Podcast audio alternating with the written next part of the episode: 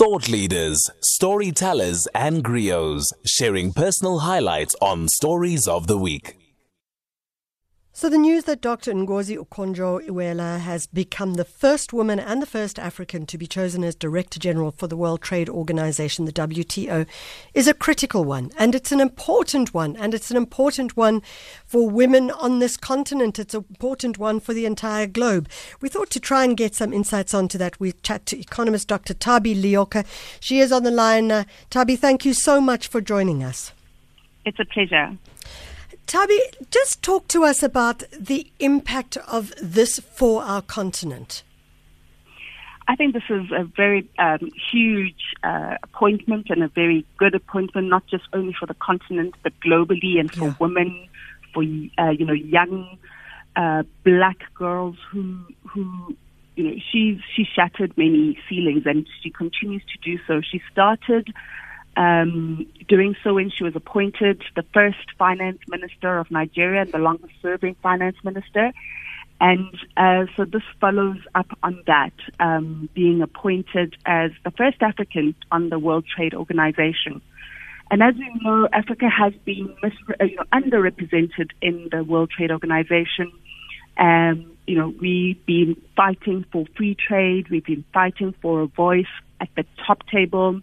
And now we have someone who understands the dynamics at the highest level, having been a finance minister, having wor- worked for um, the World Bank as an, a managing director, yeah. and sorry, IMF as a managing, uh, World Bank as a managing director, and uh, she sat on many um, international organizations, Gavi, etc. I think significantly for us, she's going to, you know, we've been South Africa and other emerging markets, including um, many other African countries, have been um, fighting for the uh, waiver um, for intellectual property so that we can make our own and develop our own vaccines for yeah. COVID.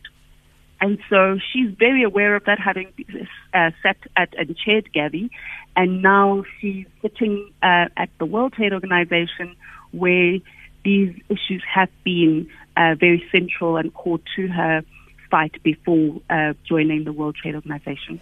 They say that uh, she will bring a very different approach to the organization, but also, and you mentioned it earlier, for people who are in emerging markets and for countries that are developing countries.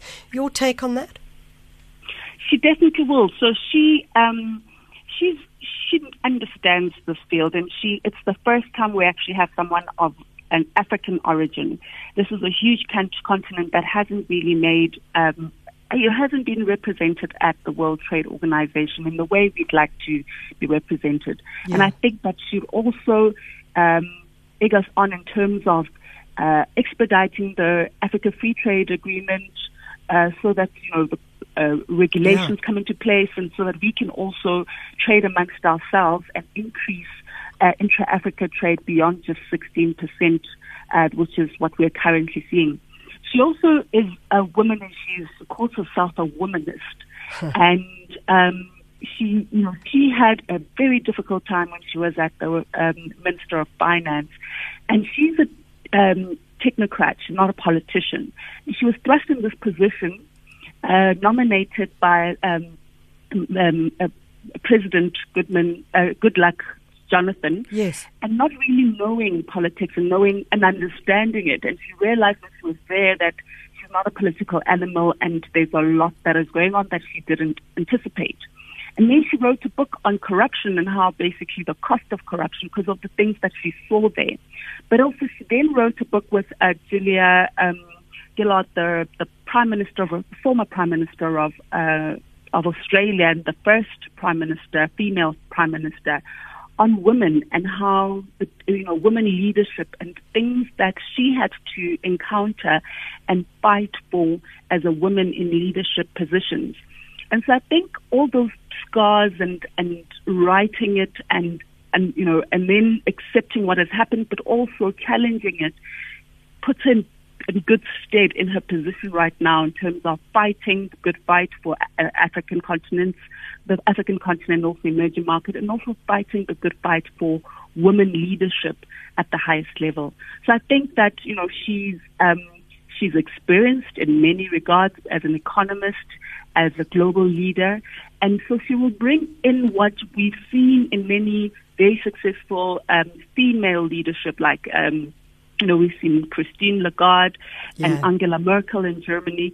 She's of that ilk, in, in my view, and having interacted with her um, as a colleague at the Presidential Economic Advisory Council, what I absolutely love about her is she doesn't she doesn't come across, you know, she doesn't wear her her her her, her positions and everything on her shoulders. She does. She's just another human being, very um, down to earth, very knowledgeable, and very caring, and not even ageist or any of that. So I think such a leader in that position is also um, someone that is uh, will be well regarded and someone who reminds me a bit of Angela Merkel's way of leadership. Dr. Thabi Leoka, economist, talking about Dr. Ngozi Okonjo-Iweala, the first woman and first African to be chosen as Director General of the World Trade Organization. Eight o'clock, time for the news, so good morning.